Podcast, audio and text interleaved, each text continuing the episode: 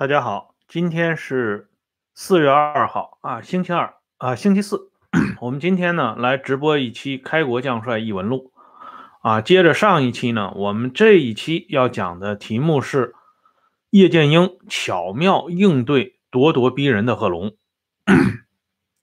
上一集呢，这个节目啊提到一个重点人物，就是平江的一位非常。具有特殊历史地位的老革命，他的名字呢叫李六如。在介绍这个人物的时候，谢谢这位朋友啊，啊，您多次这个支持咱们这节目，非常感谢。在讲李六如老先生之前呢，我给大家展示一下我收藏的一本《新华文摘》啊，我收藏很多这个《新华文摘》，这是一九八六年呃第六期。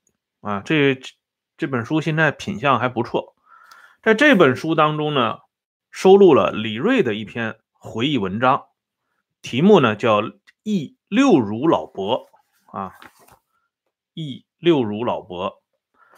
在这篇文章当中呢，李锐把李六如这个人物向我们做了一个非常详尽的介绍啊。这里呢，我要对李六如这个人。做一个简单的铺陈啊，因为不讲这个人物，很多事情呢无从的展开。那么就电影《怒潮》啊引发的后边的种种怒潮，也就无从说起了。李六如这个人资格非常老啊，他是我在有一期啊没有彭德怀就没有井冈山根据地当中呢曾经讲过。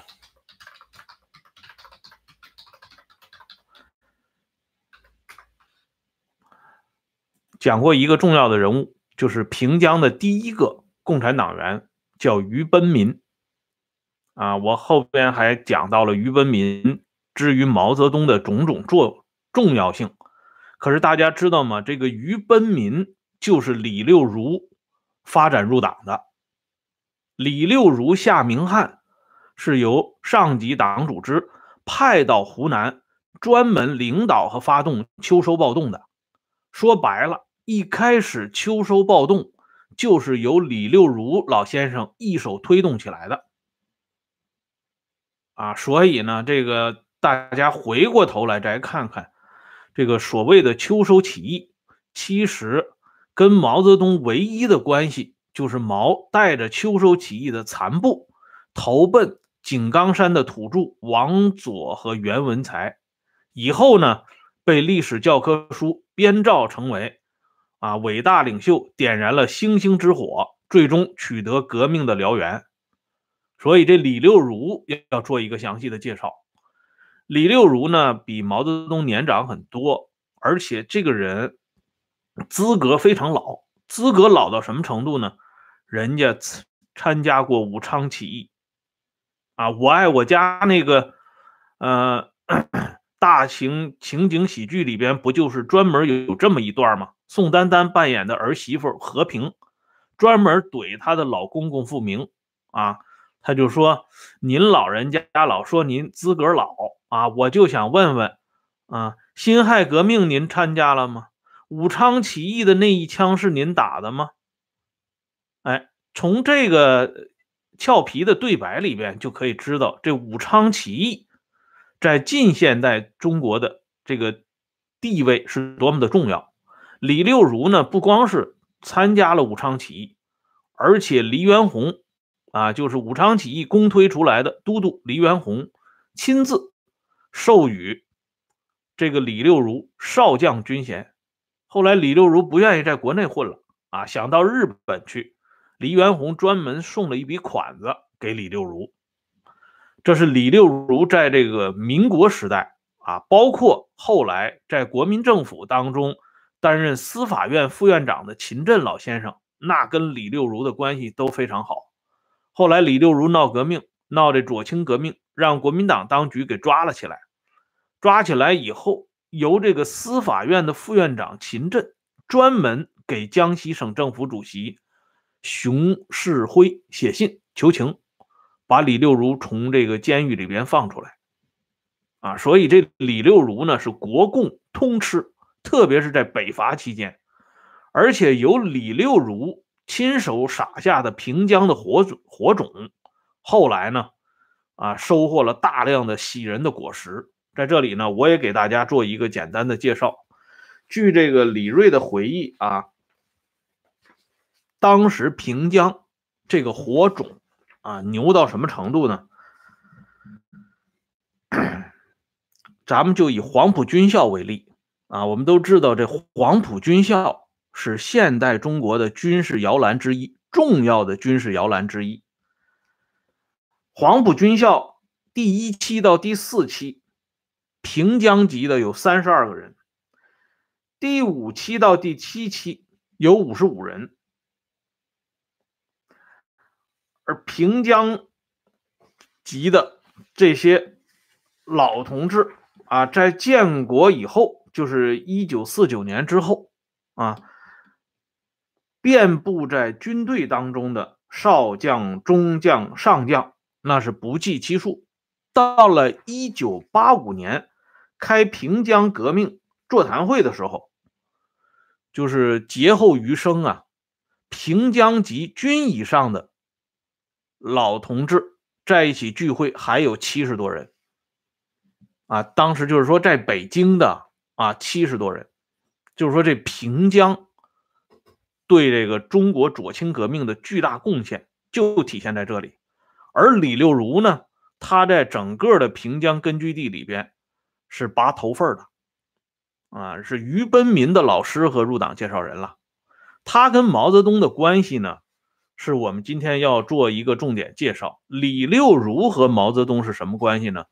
李六如是经何叔衡和毛泽东介绍加入呃党组织的，而在这之后呢，李六如的一个妻子啊，李六如前后几次结婚啊，其中呢有一任妻子叫钟恒英，这个钟恒英和李瑞的妈妈他们是同学好朋友。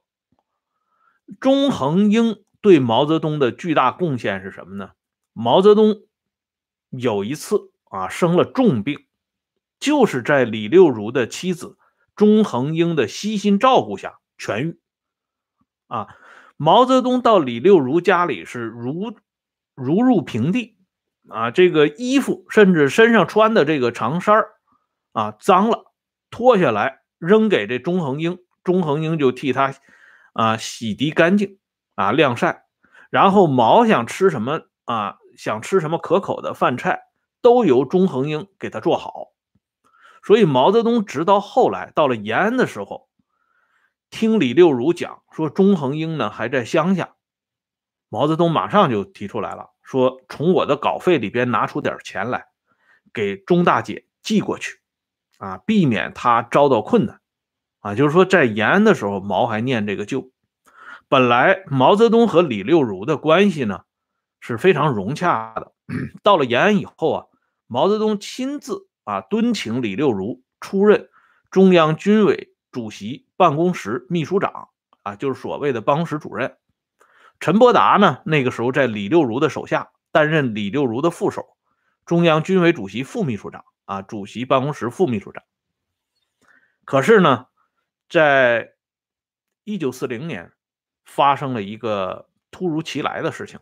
这样呢，让李六如和毛泽东之间的关系渐行渐远，啊，这个转折点呢，就是因为江青引起的。当时李六如作为军委主席办公室秘书长，他呢本来深受毛泽东的器重啊。有一次呢，他到毛的窑洞里边，看到毛正在读书，啊，这个时候呢，他就坐在窑洞门口。想等着毛泽东读完书，他再进去汇报工作。结果呢，让毛泽东一眼看到了，啊，毛马上喊他说：“六如同志，赶紧进来啊，不要坐在窑洞口啊！窑洞口呢，一个是风头很硬，容易吹到你；再一个呢，万一敌人袭击，你这窑洞口是最容易啊被击中的地方，不安全。赶紧进来。”从这个小动作、小细节也可以看出。毛泽东对李六如的关照和这个器重，后来李六如最后找的这个老婆叫王美兰，患病啊，这个身体不舒服。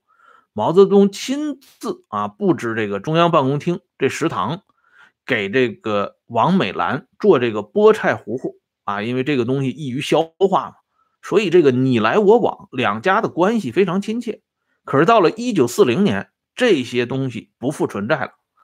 一九四零年发生了什么事情呢？因为当时有些人陆陆续续向李六如反映，啊，李六如这个位置非常特殊啊，所以向李六如反映说，这个江青这个人啊，太不懂事了，啊，他不过是刚刚到主席身边，可是现在呢，他居然以主席的化身之居，所以呢，他这么做啊，这么骄狂任性啊，对主席的形象有直接的影响。所以希望李六如在可能的情况下向主席反映一下啊。李六如呢就把大家反映上来的这些意见呢做了综合整理啊，以这个最小心翼翼的方式，在毛泽东最高兴的时候，向毛泽东呢做了一个简要的汇报啊。其实李六如完全是为了啊弥合大家同主席之间的这个差距。啊，不要让大家感觉这是主席放纵江青这么做的，同时呢，也是想通过这种方式呢，进一步的维护主席的形象。哪知道呢？正在汇报的时候，江青就不干了。啊，这江青是专门有一个特权，就是谁向毛泽东汇报工作的时候，江青呢，他就有权利听墙根儿。啊，我们都知道听墙根是什么意思啊？就是他在另外一个房间里能啊，这个听到领袖和别人的谈话。这一次呢，据李六如的未亡人，就是他的老伴王美兰回忆，说是李六如向毛泽东汇报期间，江青突然闯进来啊。但是呢，我们知道啊，有些回忆是采取了春秋笔法，为尊者讳啊，没有办法。你要不说江青直接闯进来，而是说江青有权听墙根儿，那置伟大领袖于何地呢？啊，所以这个回忆呢，我们要啊具体分析来看。啊，总之江青不干了，闹了意见了。当时呢，呃，据王美兰自己回忆，啊，毛泽东呢严肃地批评了江青，啊，说人家给你提意见，就是有则改之，无则加勉，不准胡闹啊，更不许无理取闹。江青呢，只好灰溜溜的走了。可是江青灰溜溜的走了，很快又兴高采烈的回到了毛泽东的身边。李六如兴高采烈的走了，但却永远的灰溜溜的从毛泽东身边滚开了。因为从此以后，毛泽东不再让李六如担任中央军委主席办公室秘书长了，而且李六如以后再也没有机会回到毛的身边工作了。进城以后啊，有一次呢，在天安门城楼上，李六如呢看到了伟大领袖，啊，赶紧同领袖去打招呼。领袖对李六如呢一如既往的亲热，招呼李六如到自己的身边坐下，啊，问长问短。就在这个时候呢，江青也出现了，李六如呢就赶紧起身向江青打招呼，江青连理都没理啊，李六如啊，啊，扬长而去。毛泽东呢，觉得脸上有点挂不住啊，敦请李六如不要在意啊，说江青是江青啊，我是我，他不懂事儿啊，你不要放在心上。可是呢，就在这个事情发生以后不久，传来一个最高指示，这个最高指示呢，就是针对李六如的啊。最高指示是什么呢？因为李六如当时担任最高检的副检察长和党组书记。说白了是最高检实际负责工作的啊领导人，可是呢，最高指示却是这么讲的。他说，最高检啊，就是今天我们所说的最高人民检察院，当时叫检察署。他说，最高检是名存实亡，所以当时呢，接到这个最高指示之后，大家认认真真探讨，要不要把这个检察机关彻底的撤销了，没什么存在的意义了。啊，后来呢，由于董必武的过问，所以最高检呢还是保留了下来。所以我们一看啊，凡是当李六如跟江青发生冲突的时候，伟大领袖呢都是第一时间站出来维护李六如，训斥江青。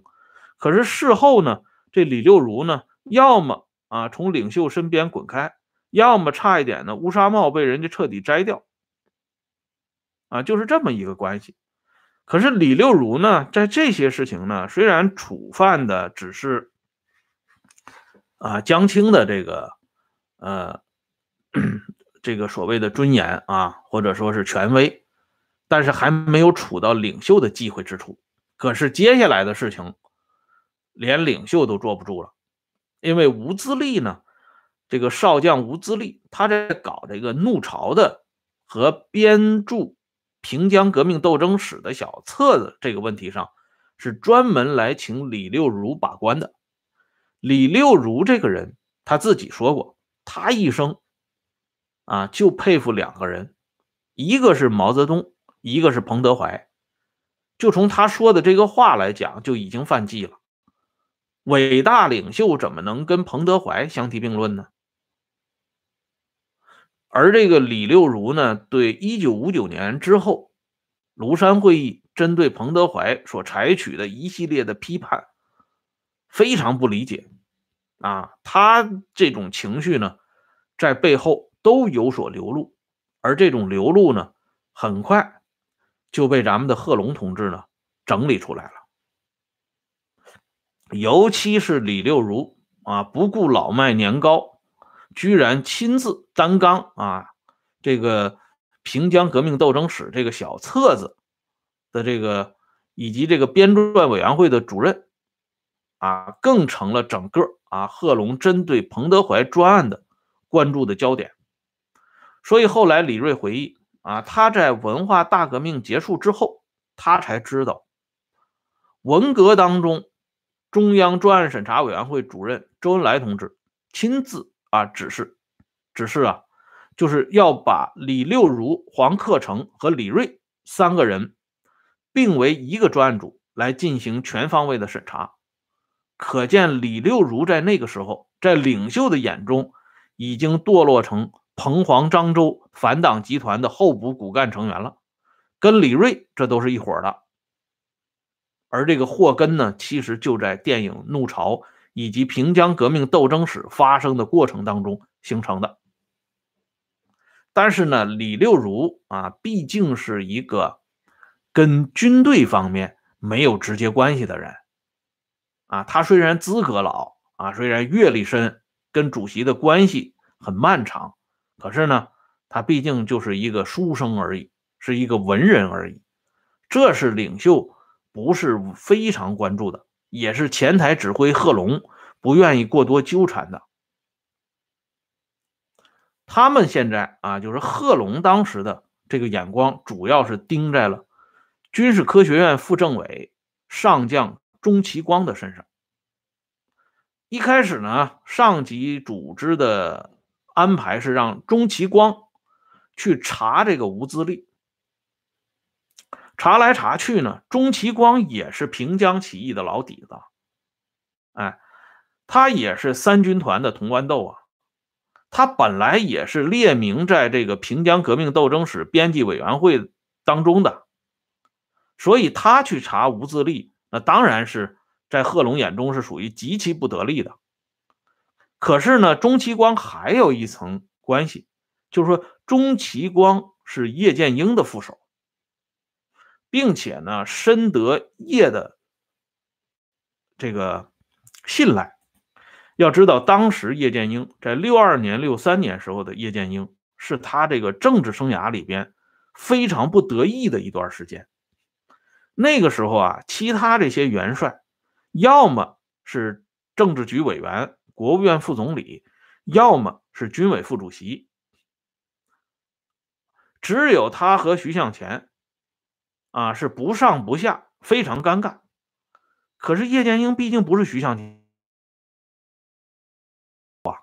可是叶剑英因为通报这个草地密电，那是专门受到领袖表彰的。如今啊，叶剑英感觉自己的地位居然沦落到啊，给跟这个徐向前四方面军一个档次了啊，这不就像韩信看到樊哙一样吗？连樊哙都封侯了啊！我当年这楚王居然跟他站在一块儿，这种羞愧之情，那绝对是油然而生啊！所以叶剑英对自己这个军科院这个地盘很在意，因为这是他最后一块滞留地了。所以谁要是到军科院这个地盘来找事儿，叶剑英就不能再袖手旁观了。可是贺龙呢？偏偏找这个军科院副政委钟其光的茬儿，哎，这里边呢还有一层，就是不为人们察觉的因素啊。因为当时贺龙和罗瑞卿主持中央军委日常工作，跟原来林彪的这一摊儿呢，就有了直接的冲突。而叶剑英在林彪的领导下呢，跟林彪的关系处的是很融洽的。所以贺龙呢，对叶剑英当时不能说没有意见啊。不过呢，大家都是元帅，同朝为官，有些事情是不可能拉下呃脸面呃来急扯白脸的这个短兵相接的。所以贺龙呢，就把这一腔怒火指桑骂槐的发向了钟其光。据钟其光当时讲呢，贺龙对他的批评呢非常严厉。啊，他说你是审查委员会重要成员之一，是中央候补委员，是陆军上将，还是叶帅的副政委，更应该严肃的批评你。你几次到湖南去，把这个材料都漏掉了，现在看呢严重的很。你得了这本书，被聘为编辑委员会副主任，名单这样宽，反映问题这样少，你是政治上的严重错误。党相信你，啊，不相信你的话，不会请你来谈。你是平江人，要积极参加这项工作，啊，这是钟其光回忆当时贺龙对他劈头盖脸的批评。其实这里呢已经很客气了，啊，因为贺龙还骂了一些脏话，啊，就是说你这个政委是干什么吃的，啊，以及那些习惯性的骂人的话都说出来了。这里边最狠的一句话。钟其光记录下来了，也就是说最具有杀伤力的一句话。贺龙说：“你是叶帅的副政委。”言外之意是什么呢？不言而喻了。而且呢，在一九六四年一月二十一号，萧华代表中央、代表军委、代表贺龙给钟其光下任务的时候呢，钟其光在一月二十二号乘飞机飞到广州，专门听取。以贺龙为首，徐向前、聂荣臻、叶剑英四位元帅的指示。这徐向前呢，指示很简单啊，说这个调查怒潮和这个平江革命斗争史这件事情呢，要从事实出发，把问题搞清楚。聂聂荣臻的批示呢，是说不能把它扩大啊，也不完全是他一个人啊，就指的是吴吴自立啊，应该彻查一下。啊，叶剑英说的呢是大胆怀疑，小心求证，让事实说话。呃，不追究其他人啊，专门就来追这个吴自立就可以了。叶剑英是采取一种息事宁人的态度，只有贺龙的批示呢又长又厉害啊。贺龙的结论呢是这么说的：因为问题牵扯到彭德怀。牵扯到解放军，所以我让肖华注意这件事情，要给省委，这是指湖南省委撑腰，不然他们担当不起。一面收集材料，一面批判这本书，对吴自立要约束一下，这实际上就把吴自立呢打入另册。所以从这个片段里边，我们也可以看到啊，这贺龙当时的这种咄咄逼人的态度，而叶剑英呢，对这个情况。他是采取一个什么样的应对呢？这就显示出叶剑英这个人长袖善舞、身段柔软的一面啊。这个人能够长期在政坛上处处在一个常青树的地位，那绝不是偶然的。他当然心里啊很懊恼，这个贺龙居然对他的副政委指手画脚。可是呢，他又不便得罪眼下这位大权在握的主持中央军委工作的第二副主席。同时呢，他还要保护好自己的副政委、候补中央委员钟其光上将。于是呢，当钟其光到湖南的时候，叶剑英在一九六四年二月十五号，他专门啊跟钟其光打了一个招呼，他说：“你到了长沙，调查工作如何搞，要由湖南省委做决定。”啊，高人呢不多说话，一句就够了。言外之意就是告诉钟其光。这个锅你不用背，这个雷你不用顶。湖南省委第一书记张平化不是跟贺龙跟的最近吗？你让他去做结论。贺龙不是说他要给湖南省委撑腰吗？那你就让他们继续唱这个二人转，你不要在这里捣任何浆糊。所以呢，钟其光心领神会，躲过了这场灾难。这个事情呢，怒潮这个事情的总结呢，非常厉害。到了一九六四年五月二十八号，贺龙就调查结果向中共中央写了报告。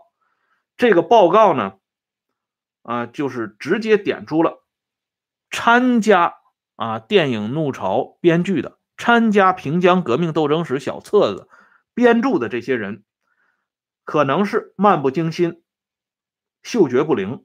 可能是采取了自由散漫的态度，但恐怕都是在思想上引起了共鸣，甚至与反党集团藕断丝连。这番话呢，表面上平静，其实犹如啊炸开了锅。而毛泽东对这个报告呢，相当欣赏。六月二十二号，中共中央下达中发六十四号三百八十二文件，向全党。批转了贺龙的报告，啊，严肃地指出中央同意这个报告，并且认为贺龙同志的看法和意见是正确的。这样呢，因为贺龙的介入，彭德怀的专案进一步升格，啊，而且呢，牵连进来了很多新的人物啊，比如说我们讲到的李六如，李六如呢，就此啊。陷入了困境，在文化大革命当中呢，李六如备受苦楚啊，这是一个老迈年高的这么一个老人。后来呢，由于他啊写信给周恩来，写呃写信给毛泽东，总算呢啊上边看在多年的份上，看在他前妻啊给洗大褂的份上，饶了李六如一条命啊，就是让他活着。后来呢，李六如从外地，就是流放地，回到了北京。可是回到北京以后呢，人情冷暖，世态炎凉，让李六如呢没有办法再活下去了。最后，李六如就是身患重病，身患重病的情况下，啊，这个王美兰向中央办公厅申请一辆汽车，能不能拉着李六如去医院就就诊？可是。中办连回复都没有，最后呢叫了一辆三轮车，把这个身患重病的李六如拉了上去，送到医院呢，这人就完了。他留给人世间最后的一句话，就是主席、总理、老同志，断断续续的，扯不上连篇的这么几个字。这个人呢，含恨而终。哎，这就是。当年啊，对这个伟大领袖有过诸多照拂的这么一个军委主席办公室秘书长的下场，嗯，至于彭德怀的下场，大家就啊都知道了。那么呢，我们再来说一下这个当时在这个专案上边非常活跃的贺龙同志，啊，他后来的下场大家亲眼看到了。不过呢，贺龙啊，这里呢要讲一句。贺龙在他人生的最后关头，也就是说，在他的弥留之际，他向自己的亲人薛明说了一句话啊，说了一句肺腑之言吧。哎，他说呢，唯一对不起的，就是彭老总。哎，这贺龙呢，在私下里叫彭德怀，即使是彭德怀还在台上的时候，他都没有管彭德怀叫过彭老总。啊，他都是公开场合下跟着大家一起叫的彭总啊，私下里就是叫彭德怀或者叫老彭，叫老彭的次数比较多。可是呢，在他死前说的最后一句话，居然是彭老总，而且他自认自己唯一对不起的就是彭老总啊，就是说，当他陷入绝境的时候，他心底里呢也喊出了一句肺腑之言。他通过这句肺腑之言呢，也是表达了他当年在彭德怀专案问题上的一丝忏悔，在这一点上。还是应该得到肯定的。就说这个人什么时候做人事说人话，不管他处在什么样的境地下，都应该给他表出来，都要给他指出来，都要加以肯定。而他干的那些不是人事的事儿，说的不是人话的话，我们也要讲出来。这才是历史，这才是客观，这也才是我们一直要追求的真相。好了，今天呢。关于这个这个小系列的问题啊，就是贺龙进一步这个参与迫害彭德怀的这个小系列，到今天呢，就算是告一段落了。回过头来呢，我们从明天开始给大家呢，呃，开另外一个啊，两个比较啊不为人们所注意的两个小故事啊，一个是周恩来和刘少奇的故事。一个是陈云和邓小平的故事，还有一个小小的系列，就是讲邓丽群和毛泽东的关系。希望呢，大家到时候有空上来一起收看，在线上一聚。好了，今天的节目呢就说到这里，谢谢大家，再见。